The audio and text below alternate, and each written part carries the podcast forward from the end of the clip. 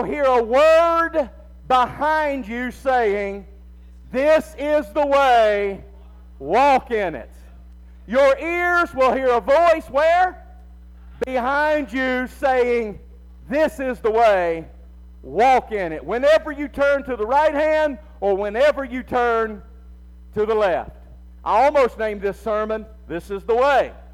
I thought some of you uh, might think I stole that from Disney, so I didn't say it that way. Instead, we're going to talk about a summer road trip. That means the most important thing for us to use to plan our trip are the words of Jesus. Because he's standing behind us telling us this is the way.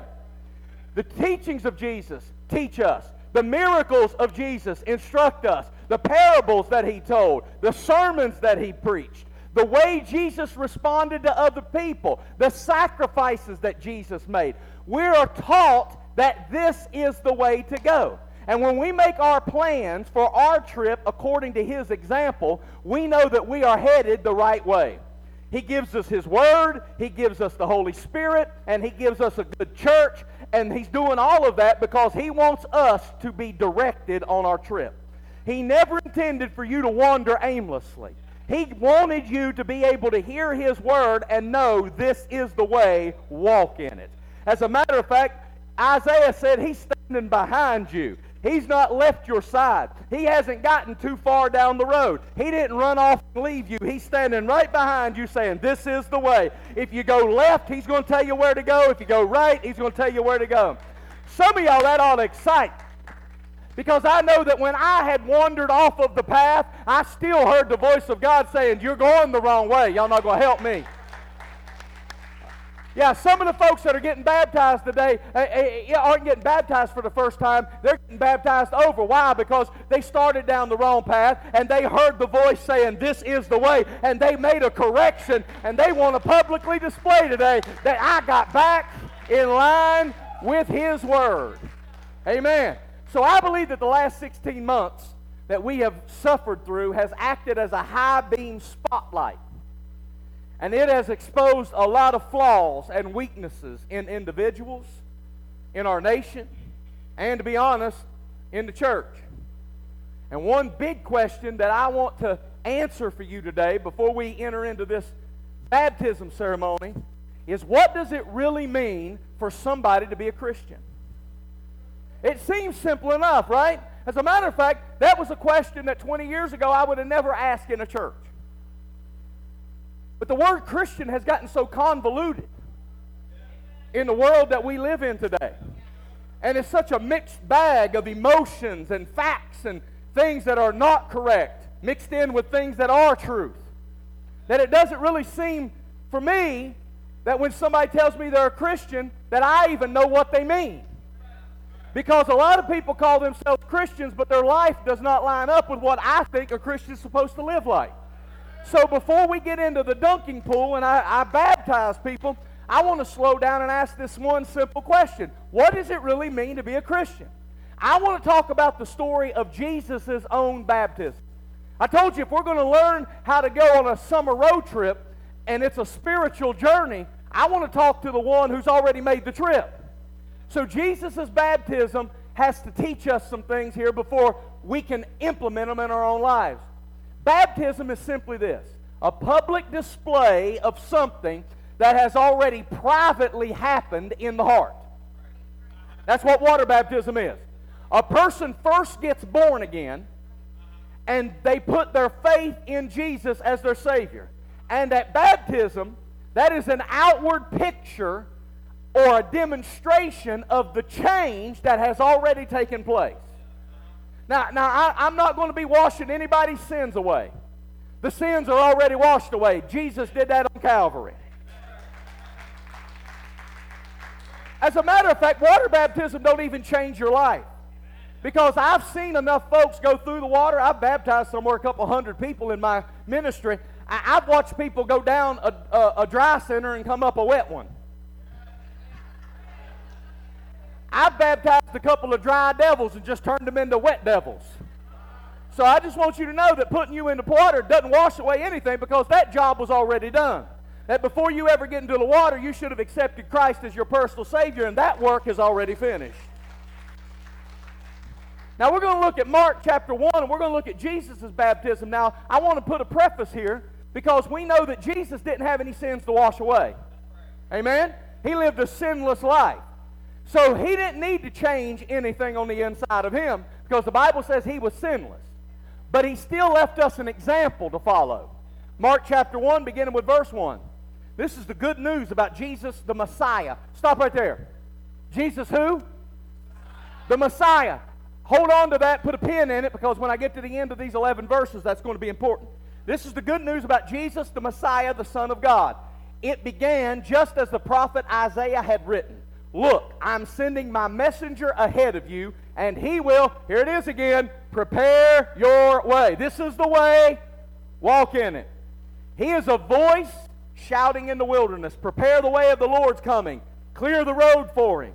This messenger was John the Baptist. He was in the wilderness and preached that people should be baptized to show that they had repented of their sins and turned to God to be forgiven. All of Judea, including all the people of Jerusalem, went out to see and hear John. And when they confessed their sins, he baptized them in the Jordan River. His clothes were woven from coarse camel hair, and he wore a leather belt around his waist. For food, he ate locusts and wild honey, which is totally normal for breakfast. What kind of a preacher is this? Camel hair, locusts, and wild honey? John announced, someone is coming soon who is greater than I, so much greater that I'm not even worthy to stoop down like a slave and untie the straps of his sandals. I baptize you with water, but he will baptize you with the Holy Spirit. One day Jesus came from Nazareth in Galilee, and John baptized him in the Jordan River. As Jesus came up out of the water, he saw the heavens splitting open and the Holy Spirit descending on him like a dove. And a voice from heaven said, you are my beloved, dearly loved son, and you bring me great joy. I love how Mark tells Jesus' story. Of all the Gospels, I always point you, when you first get saved and get into the, uh, the Word, you want to read the Word, I always point you to John. But I personally, of the four Gospels, love Mark. The reason I love Mark is because he hits the ground running. Mark had one ambition. He wanted to tell everybody about the miracles Jesus had performed, the power that Jesus walked in. That was Mark. He's got the shortest gospel, but he puts more facts about Jesus' power than any of the other gospels. As a matter of fact, Mark's gospel was the first gospel that was written. He was probably the source material that Luke and Matthew, possibly even John, pulled from in order to write their testimonies, because Mark gets right into the action. Mark's not talking about, John starts out, in the beginning was the Word, and the Word was God, and the Word was with God. In the beginning, there was nothing that was created without him, and all things that were created was created. No, no, no. He's starting in eternity past. Mark jumps right into it. He went down to the water, and heaven split open. I mean, that, this is the way Mark tells the story. Mark's like me. He don't want to get too lost in the weeds and the theology and the dogma. He wants to say, let me tell you about my Jesus. He makes the lame... walk. He makes the blinded eyes to see. He makes a way where there ain't no way. He, th- th- th- let me tell you about my Jesus. This is what Mark does. And, and, and so John the Baptist is basically the last of the Old Testament prophets. John the Baptist, locust legs sticking out from between his teeth while he's preaching. John the Baptist, a wild man, big old bushy beard, leathers, uh, leather belt holding up his camel hair. Y'all think I look funny. He got a camel hair coat on up there preaching, and he had one message. You think some of my stuff was repetitive. He had one message, repent, for the kingdom of God is at hand. It's the only thing John preached. And he's like the last of the Old Testament prophets, and he's announcing that this Messiah is coming. Now, I want you to understand something. He gets the name John the what? Baptist. But he did not invent baptism. As a matter of fact, baptism was in full effect down at the synagogue. Jewish people baptized people all the time. So baptism was not a new invention. But they were doing it as a ritual. I have baptized people for twenty years that have came to me and said, I was baptized as a baby. I was baptized as a little kid. I was baptized here. But it didn't mean nothing to me. And I say, well, then do it again. And the reason is because when you are going through it as a ritual, that is totally different than you going through it as a decision. And that's what John the Baptist was talking about. John the Baptist said, hey, look, if you're going to go through the ceremony, if you're going to go through the ritual, if you're going to get your Sunday updo wet, then it ought to at least be that there has been a change that has taken place on the inside of you. It should not just be a ceremony. It should not just be that you are doing something for the pomp and the circumstance. But it ought to testify that there has been repentance and a change, and you have changed course and changed direction, and your life was going this way, but you heard a voice saying, this is the way, walk in it, and you responded to the voice. He said, if you're going to go through it, at least make it mean something.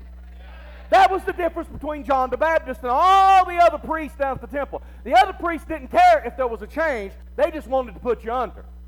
John the Baptist said, if I'm going to get your hair wet, let's make it mean something. So he took the common practice of baptizing and gave it a specific meaning. And the meaning is important for you to know today. Anyone who gets baptized has already repented of their sins. So John clarified that his baptism in water was nothing compared to the baptism that Jesus was about to give him, because he was coming with fire. Baptizing Jesus was a big deal. John didn't want to do it. When you read the story in Matthew, you'll find out John at first said no. And Jesus, in, in he was adamant that John baptize him. And I'm going to go back to what I told you. Jesus the Messiah. It was important for John to baptize Jesus because every outgoing priest had to baptize a new incoming priest. This was the demarcation of the Old Testament giving way to the New Testament. John the Baptist's daddy was a Levite. John the Baptist was in the lineage of Aaron. He was a priest. For him to baptize Jesus was not washing away Jesus' sins, because Jesus had none to wash away.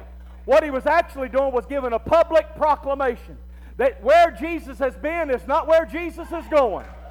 What he's been doing is what he, not what he's going to continue to do. He came in one way, but he's leaving another. And your baptism says the same thing. You came in one way, but you're going to walk another.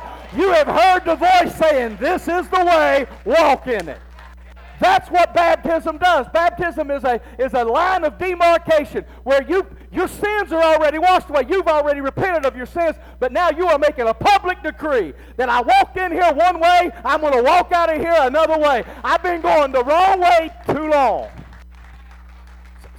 So, so we follow Jesus' example of getting baptized because we are publicly expressing that something new is beginning in our lives. Yeah.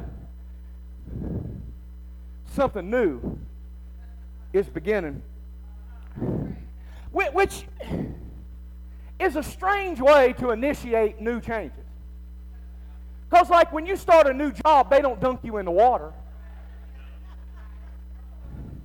When, when my Hannah's, my Hannah's uh, leaving uh, Weir Middle and going to Weir High School, you know, the freshmen don't get dunked. I mean, some of the boys do in the bathroom, but that's another summer for another time. But I mean, when you when you walk into a Walmart and you say, you know what, I've never been to this store before, they don't take you in the back and dunk you. It's a strange way to initiate somebody into a new walk, to put them in a walk. But that's what makes baptism so spectacular, because it's different than the world would do. The world wouldn't handle things this way. The world would not proclaim things this way. They would have you sign a paper. They would have you fill out forms. They would put you on a monthly payment plan. Y'all not going to help me. But when Jesus instructs us to follow his example, it's because baptism is a way for us to show the world that this is a distinct thing I'm doing. This is not like whatever, anything else that you have been initiated into. This is not that.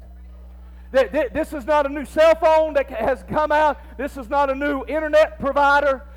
This is not a new uh, theme park with a new roller coaster. No, no, no. All of that stuff has its place, but this is not that. This is not uh, uh, my, my favorite uh, concert that I go to. This is not my sports team that I root for. That's all got its place, but this is not that. This is something that you ain't going to find nowhere else. This is a part of my life that is reserved for one person. It is an audience of one. It won't make sense to you. It don't look like anything that you are doing on this earth, but I promise you that I'm not the same person I was before I made this commitment, and that's why this is different. When we follow Jesus, which we publicly announce with our baptism, we're entering into a whole new life. It doesn't matter how long you've been walking with Jesus, you're entering into a new life when you get baptized. Because you, this is one of your first stops on your spirit road trip. Look at what Romans chapter six says about it. Verse three. Do you not know that all of us who have been baptized into Christ Jesus were baptized into his death? Wherefore we have, therefore we have been buried with him by baptism into death, so that just as Christ was raised from the dead by the glory of the Father, so we too might walk in what? New life. I don't care what point you are in your spiritual journey. This is an exit on your summer road trip. When you get baptized, something new's about to happen. See, see, Jesus didn't have no sins. Some people say, well, if I get baptized, uh, people think I'm sinning. No, Jesus didn't have no sins to wash away. What John was declaring was, he came in one way, but he's leaving another. Something new was happening in Jesus. He came here as a carpenter. He's leaving as Messiah. He came into the water, the Son of Mary. He's leaving as the Lord of the universe because he is the Messiah. I'm baptizing him, telling the world, testifying to everybody on these banks and everybody that will read these scriptures that Jesus' life took a turn at baptism. And somebody needs to hear this this morning. Your life is about to take a turn after this moment. Somebody give God praise.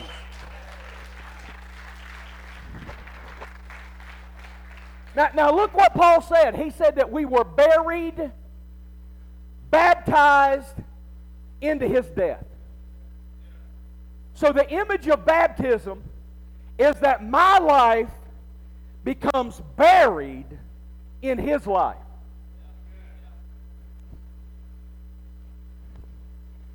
It means in order for you to see me, you got to look through him.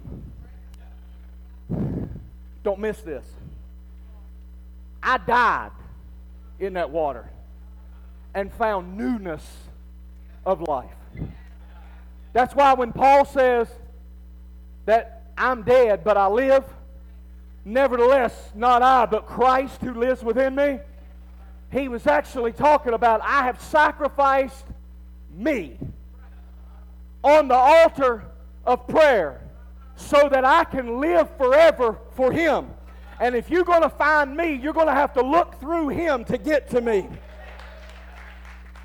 That's why every single person ought to hide themselves so deeply in Jesus that in order for him to even ask you for a date, he's got to look right into Jesus in order to even find your phone number. Somebody ought to give God praise.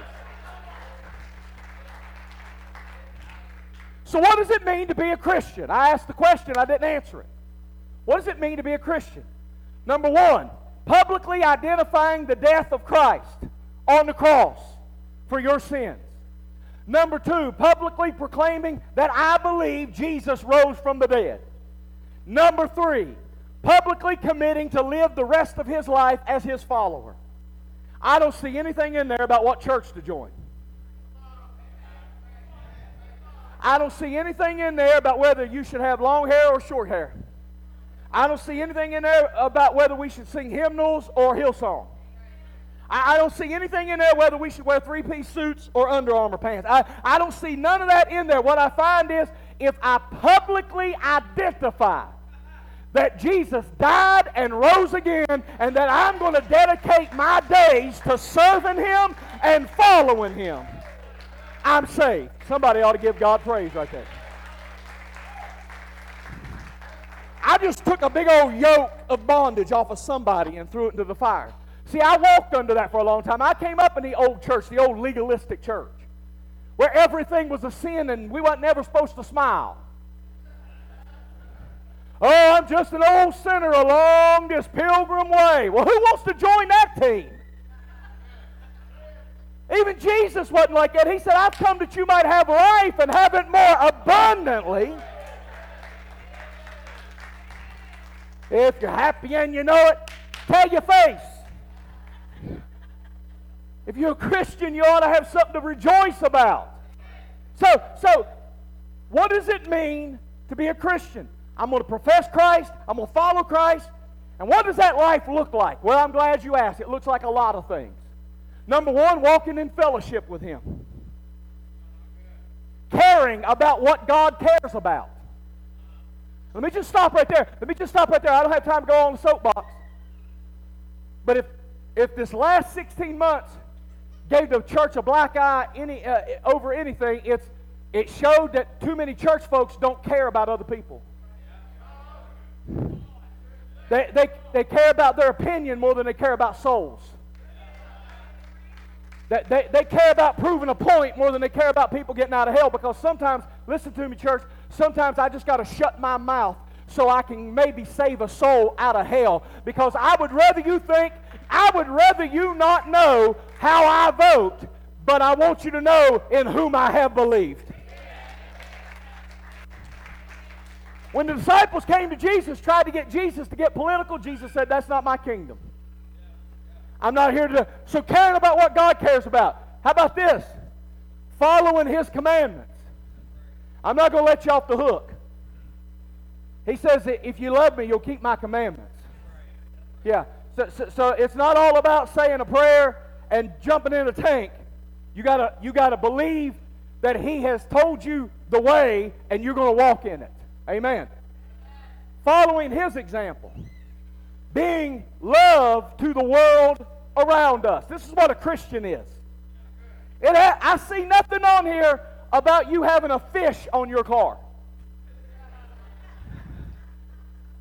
Uh, you you got a, a scripture tattooed on your body. Uh, you you got a you got a uh, you got a sign in your bathroom that says all things are possible. That's fine. It's fine that you did all that. But a devil can do that. And, and, and so it, it, Jesus said, you're going to you're gonna love my word and follow my word if you're one of mine. You're going to allow the Holy Spirit to change your character. You're going to share the good news with other people. Uh, let me say that again. Don't just share the news. Share the good news with other people. And I'm not even going to name all the other newses you could be, and some of you are sharing. But don't worry about sharing that so much. Share the good news. The good news is Jesus loves everybody, wants to save everyone, and died for us all. Share the good news. And last but not least, saved people want to serve people. So serving other people is an example that I'm I'm I'm saved. I'm not... Because I'm not living selfishly. My life got buried in Jesus' life. It's a long trip. This summer road trip, listen, I only have to pack a few items if I'm going for a day. But I'm trying to make it to eternity. I'm trying to make it through however long God leaves me here and then all the way through eternity. That's a long trip. So before I take any long trip, there's some things that I have to check first. I'm going to go on a long summer road trip. My journey, your journey, is spiritual. But before we take a long journey, we better check some stuff first. Number one, if you're going to go on a long summer trip, there's a couple things on your car that needs to be in good working order. I'm going to take those things and I'm going to correlate them to your spirit. Before you take this long spiritual journey, how's your engine? See, you know how important the engine of your car is. Nobody in here, I, I looked at the parking lot before I came in, and ain't none of y'all driving Fred Flintstones. It's important that your engine work properly in your car. Why? Because You're not going anywhere. Unless you park on a hill, some of y'all, I can tell the ones that know how to drive a stick shift, if you if you ever had to learn how to park on a hill so you could drift start that bad boy. Does anybody know what I'm talking about? Yeah. Uh, there for a minute I thought I was in the wrong church. I thought I was amongst a bunch of rich people. So, some of y'all that know what it means when a pressure plate goes out, you got to park on a slope somewhere so you can drift start it. Anywhere I went in my little Datsun, I had to make sure I was parked on a slope or I had some able-bodied friends around that could help push me out to the street to jump start that thing. So uh, those of you that never had manual transmissions, you don't know what we're talking about. You think you just pull the lever and it goes. But it, all of the cars ain't like that. But how is your engine? You won't go anywhere without your engine working properly. And your heart is your engine. And you're not going anywhere, even if you get baptized, if your heart's not right. Proverbs chapter four and verse twenty-three tells us to guard our hearts. Why? Because out of it, everything in life flows.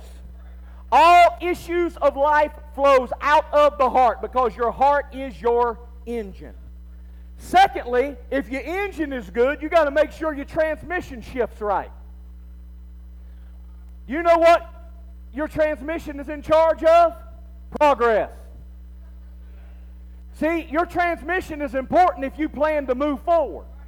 An engine can be in good working order, but without a working transmission, you're going to make a lot of noise but not have any progress.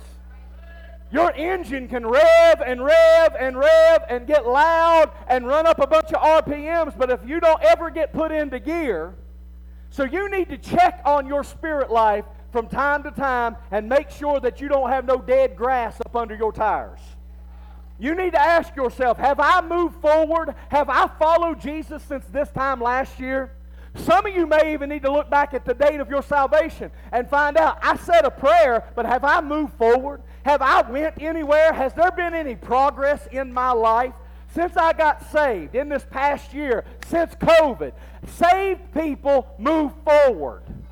Oh, it's getting quiet in here. Well, if you didn't like that one, you won't like this one. When I was a kid, we had conditioned air in our house and in the car. And by that, I mean whatever condition the air was outside, it was the same condition inside. I didn't know what air conditioning was. In our house, we had a screen door and an open window. And Mom would say, open the window, let the draft through. And she acted like that was a polar vortex. And it's one hundred degrees outside, and she thought because it was ninety-eight in the house, it's chilly. And we didn't have no air conditioning. We had box fans sitting in big old windows. Y'all not going to help me now. Uh, y'all, y'all rich, y'all rich folks always grew up spoiled. We had box fans and a and a screen door. Our door was never shut in the summertime. We had a screen door with one of these little hooks on it that latched, and that was our security system. And if I ever wanted a beating, the quickest way for that to happen was to put my foot through that screen door, because then the flies would start. Y'all know, the flies would get in the house. Or if I stood there too long with that door open, like a mom caught me halfway out the door, and I stopped and said, what would you, you shut that door, you're letting the, she be beating me out the door, you're letting the flies in. But I'm forty-seven years old, and it's twenty twenty-one, and I'm spoiled. I don't want, y'all talk about the good old days all you want to, I don't want to go back to that.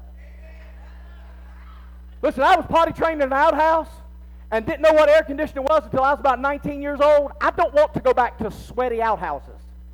Talk about the good old days all you want to. I'm glad for air conditioning and indoor plumbing.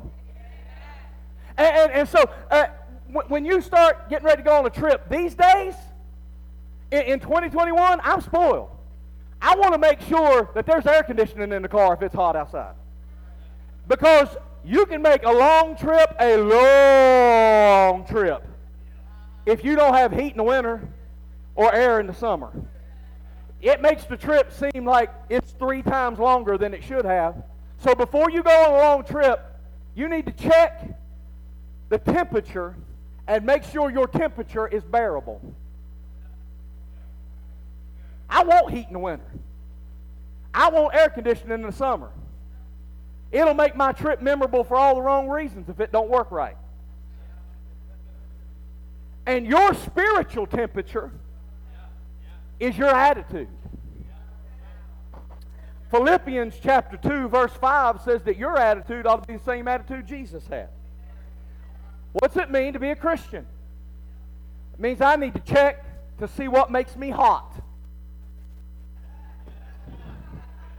You, you, you gotta, you gotta make sure you got the right temperature. Because some of us can go from zero to sixty. Or we can go from thirty-two degrees Celsius to one thousand degrees centigrade if we're not careful. And that attitude is not, that attitude is not Christ's attitude. What gets you hot? What gets you riled up? What gets your motor running and revving? What is it that people say, do, or how they treat you that gets you all inspired to tell them about themselves? Because before you go on a long spiritual trip, you better make sure your thermostat's set right. Number four, before you go on a long spiritual summer road trip, you need to find out how much you got in the tank. Now, I'm not going to pick on women, but give me just a minute. Because I really did not know that it was against the law for women to put gas in a car. I did not know that. When I took my driver's test, did not study that section of the book. Found out much later in life that it is an unwritten law for women to put gas in a car, even if it's their car. Even if there's nobody else driving the car, they can invent a trip for you to take the car because it's almost out of gas. And oh, by the way, while you're out, fill up the tank. So before you take a long spiritual journey, you need to ask the question, how much do I have in my tank? Because if you want to keep making progress, you're going to have to keep adding fuel. That's what praise does. Woo! Oh, I can, I can stay right here for a minute. Because that's what Sundays are for. You wonder why we do all this. You wonder why they come and prepare and they have practice. You think it's just because they want to be seen on the stage. Let me tell you, the reason that these people do what they do, the reasons I do what I do, is because every time you come in here, we're trying to fill up your tank. Well, hey, I know what praise will do. When you top off your spiritual tank, I know how the devil shudders every time he sees you clap your hands, every time he sees you wave your hands in victory. The devil hates it, because a Christian who has committed themselves to Jesus Christ should never have to be begged to come to church. They should wake up on Friday and say, hot dog, it's only two days away before I get to go get my tank filled up. Hey, a Christian ought to praise him in the morning, praise him in the noontime, praise him when the sun goes down. But here, and I, I, I could preach here all day, but I don't have time. Here's your next point. You know this pain at the fuel pump right now. Fuel is not free. It costs you something. Your praise didn't come free. Some of you wondering why your tank is almost on E and you expecting your husband to fill up. You wonder why your tank is on E. Can I tell you? It's not because you're in the wrong place. It's not because you're around the wrong folks. It's because before you can ever find out how to put it in there, you got to go through some stuff, because it's going to cost you. Where did I get this shout from? I didn't get this shout because I learned it from another preacher. I didn't get this hand wave because you taught this to me. I came through some stuff. I battled my way through some wars. When the devil thought he'd kill me, I came out and I was scarred and beat up. It cost me something, but bless God, I made it out. And I'm here to celebrate and represent the risen King of Kings and the Lord of Lords. So it's not free. It costs you something. You fill up on praise, and sometimes all you can do is weep. And those tears are praise to the Lord. And last but not least, or I'm sorry, next to last, you need to check your air pressure. Do you realize that everything above your tires is dependent on the air pressure in your tires to hold up the whole trip? My F one fifty weighs five thousand pounds, and thirty-five pounds of air is holding up the whole thing. Hello? And if air leaks out, we're not going anywhere. Prayer is the air that you need. Without enough prayer pressure, you're going to find yourself flat before too long. And here's what I have found. When I get a flat, it doesn't happen on Arrow Street in front of my house. When I get a flat, I'm about fifteen hundred miles away from my house on a back road somewhere. Ain't no gas station around, and I start hearing that sound of thubba, thubba, thubba, thubba, thubba, and I know that it's going flat, and I've got just a little bit to get to an air pump somewhere, somehow, but because it seems like the farther away from my comfort zone I am is where the flat shows up in my life, and it will make me stuck if I don't get some air. All because I leaked out what I needed the most. That's why some of you need to hear this. You got to quit drifting away from the house of prayer, because the farther away you drift, the farther away you get, the farther. God's prayer is that you will come in. He said, I'm not going to ask you, Lord, to take them out of the world, but that you will keep them from the evil one. So you don't want to get too far away from the house of prayer, or all that you have have in you is going to leak out of you when you are out and too far away to get help. And last but not least, if I wrote this sermon twenty years ago, I'd have to say, check your map. ten years ago, I'd have to say, print out Google Maps. But today, it's listen to your G P S. If you're going to go on a long trip and you don't know the way, you need directions.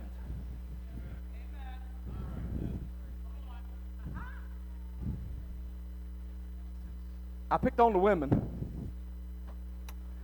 So, fellas, I ain't going to leave you out. I know in a congregation this size, there's at least one brother that won't admit when he's lost. I know exactly where I am. No, listen. We've passed this same Shoney's three times. Don't be crazy, woman. I know exactly where I am. We go up here and we take this next exit. That's the same exit we took this time, and we ended up in, in a big circle. I know in a congregation this big, there is at least one brother who has gotten lost and then said you did it on purpose. I just want to familiarize myself with the area. No better way to do that, because my instincts I knew would get me where I wanted to go. My dad was awful. He thought he knew where everything was. People say, hey, we're going to go, we're going to go to this car show or this gun show in a town he's never been in. Oh yeah, I'll get there. You want me to read the map? I know where it is. How do you know you ain't never been? You don't even know if you're traveling the right direction. But he thought he knew how to find every town that had ever existed in every podunk holler in West Virginia. And we found out before too long we'd have to pull over at some gas station. He's going to go in to use the bathroom.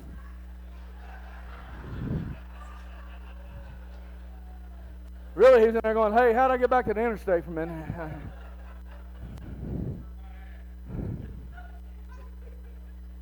We need to learn how to listen to the G P S. He stands behind me because he never wants to leave me by myself. He never wants me to stray too far. He stands behind me and he says, this is the way. And I don't know if this lands with anybody like it does with me, because when you're buying buildings like this and moving churches and raising kids, there's been times that if I didn't know that I was following him, I would have quit. There were times that if I had not have been sure that I heard him tell me this is the way, I wouldn't have went that way, because going that way is not always easy. Let me explain something to you before I get out of your way. Just because you're going the right way don't mean the right way is the easy way.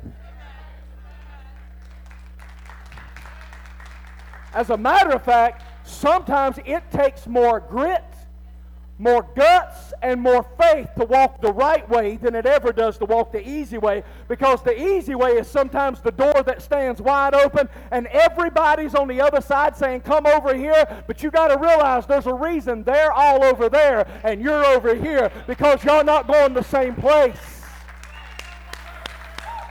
You're not going the same place. You're not ending up in the same location. You're not seeking the same things. The reason they're over there is because that's the direction they're heading. But God's standing behind you saying, that ain't your way. I got something else for you. It's a long trip. It's a long trip. Listen, if you don't make it but to sixty-five, seventy, it's a long trip. But what happens when this trip is over is even longer. So what you're doing now is setting yourself up for then. This is the way. Walk in it. And there's no doubt in my mind that somebody listening to me right now, in a crowd this big, there's some of you been listening to the wrong voices. There is no doubt in my mind that some of you have heard this is the way, because listen, you have heard enough preaching to get right. You've, you've sang enough songs. You've prayed enough prayers. You've posted enough scriptures on your Facebook. You, you've printed enough of them out and got them hanging on your house. You've, you've been exposed to the truth enough to be walking in the right way. So why are you doing what you're doing? And why are you doing it that way? You heard the voice, this is the way. Walk in it. Why are you going the other way? So we're about to dismiss in a few minutes and go up to the pavilion. I, I invite all of you to come and share in the in the pleasure and the jubilation. But before I go, I got to ask the question: are you going the right way? It's a long it's a long trip. You don't want to get too far away from how from the house and find out you didn't have enough air pressure, or your temperature was off. Transmission goes out. Hey, if you're not doing routine maintenance, you're setting yourself up for failure. That's why you come into the house of God on Sundays. We're going to help give you a tune-up and a fill-up while you're here.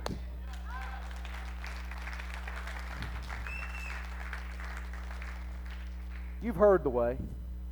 This is the way. This is righteous. This is holy. This is what I want for you. You've heard the voice saying, this is the way. So why are you going over here? And for every person in this room, whether you get baptized this morning or not, I just want to ask that question. Why are you heading that way? You've heard the voice. This is the way. Are you ready to go? Are you ready to go on this summer road trip? Are you ready to go on this spiritual road trip? Are you ready to go? Because if you're not, you need to make that, uh, you need to shore it up right here and right now. Today is the day of salvation. You don't need to wait another day. You don't have to wait another sermon. You don't have to watch another episode of, of, of your favorite preacher. You don't have to wait till they play this song. You don't have to even wait till I invite you up to this altar. You just got to make up your mind. This is my moment. I know I'm going the wrong way. I know better than this.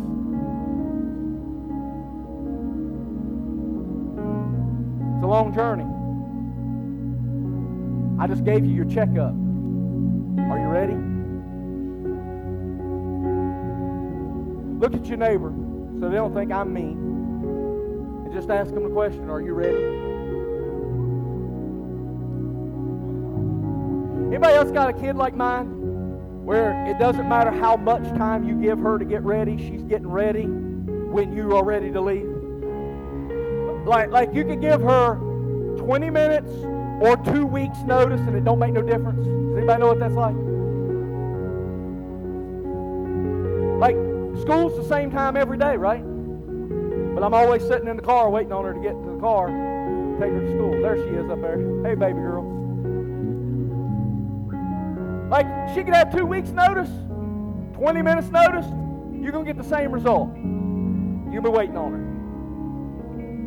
her. I feel like that as a pastor sometimes too. I've done enough gospel preaching. You ought to be walking in the way. This is the way. You've heard it over and over and over. This is the way. So I just want to know, I just want to know, we're getting ready to pull the bus out from the terminal. We're getting ready to go on this long trip with Jesus as our guide and the Holy Spirit driving the bus. We're going to our Father's house. And I just want to know, are you ready? Like I have to ask Hannah all the time, are you ready? Are you ready? Are you ready? I, I have to ask you, are you ready? Are, are you ready to go? Because if you're not, listen, it is a simple fix. It's so simple that it seems too simple. But I promise you, all you have to do is say, Dear Jesus, forgive me of my sins. I receive you as my Savior. And I accept you as my Lord, and I will follow you all the rest of my life. In Jesus' name. Pastor, it can't be that simple. I, the devil would love for you to believe it ain't that simple. But that one simple prayer will open the door for drug addicts to get free. That one simple prayer will open up blinded eyes. That one simple prayer will ensure your one-way ticket from this life to eternity. When you draw your last breath here, you'll draw your first breath there because He lived to save you. Are you ready? Are you ready? I'm ready. I'm going to tell you, I'm on the first bus load out. If I fall over with a heart attack or the rapture comes before I get up there to baptize some folks, I'm going either way and I know where I'm going. My ticket is punched. My heart is light. I'm ready. I'm ready. Somebody that's ready, shout with me. I'm ready. Fill up your tank. If Jesus has saved you, give Him some praise. Hallelujah! Hallelujah! The Bible says that there is a sound in heaven that only redeemed people can make. It's not just the words to some song. There's a, there's a song that you sing that nobody else, the angels can't sing it. The devil don't know the words to it. Only the redeemed of the Lord knows the words. When you are singing down here, heaven is reverberating with the sound of redemption. Jesus Christ is the Lord of all the heaven and all the earth. That's why you need to get to the house. Get your tank filled. You need to get your spiritual fill up every chance you get. Get pressure in your tires. Get your transmission set to forward. Because every time you come here, that's what we're doing. We're giving you a tune-up and a fill-up. Because we're going to make it. Some of you with children that are lost and undone, prodigals that are running, they're going to make it too. Because the promises of God are yes and amen. And when He spoke that over your life, that not only you, but your house will be saved, you hold on to that because you might be running ahead of them, but He's working on them too. He, he worked on you to get you here. He's working on them. They're writing their testimony. They're writing the next chapter of their story, but you hold on to the promises of God, because God's a, that He is not a man that He should lie, and every promise is yes and amen to them who believe. Amen. Amen. So here's what's going to happen. The ushers have been up there filling up the uh, baptismal pool. It's up in the pavilion. Listen, if you're here and you're going to be baptized, um, stop by the guest services desk, because there's a shirt out there for you uh, that you can wear now. You can wear it later. The sound booth, not the, the guest services. Oh, I'm sorry. sorry right here. Media booth. Okay. It's at the top of the steps. If you can't get to the top of the steps, we'll run it down to you. Uh, so we're gonna we're gonna meet up at the pavilion. It'll be probably ten or fifteen minutes or so. Those of you that are church family, we encourage you to go up there. And um, this is one of the most special days uh, of the calendar years, when the church gets to baptize people in water. They need your support. They they that's what makes family family. Moments like this. Yep. So go up there. We're gonna pray, and maybe Sister Alicia will sing something a little a cappella, because she likes she likes to sing, and God favors her to do that. If He favored me to do that, I, every time I got the microphone, it'd be like two hours long. So that's why I'm not a ten-talent person. I can't preach and sing, because I'd, I'd either do all one and none of the other, or I'd just take all your days. So, uh, but, but we'll meet up at the pavilion. We'll get started probably in ten minutes or so. So if everyone would make their way up there, God bless you this morning. I love you. If you can't make it, we, we appreciate you being here already. But until, the, until we see each other up there, God bless you.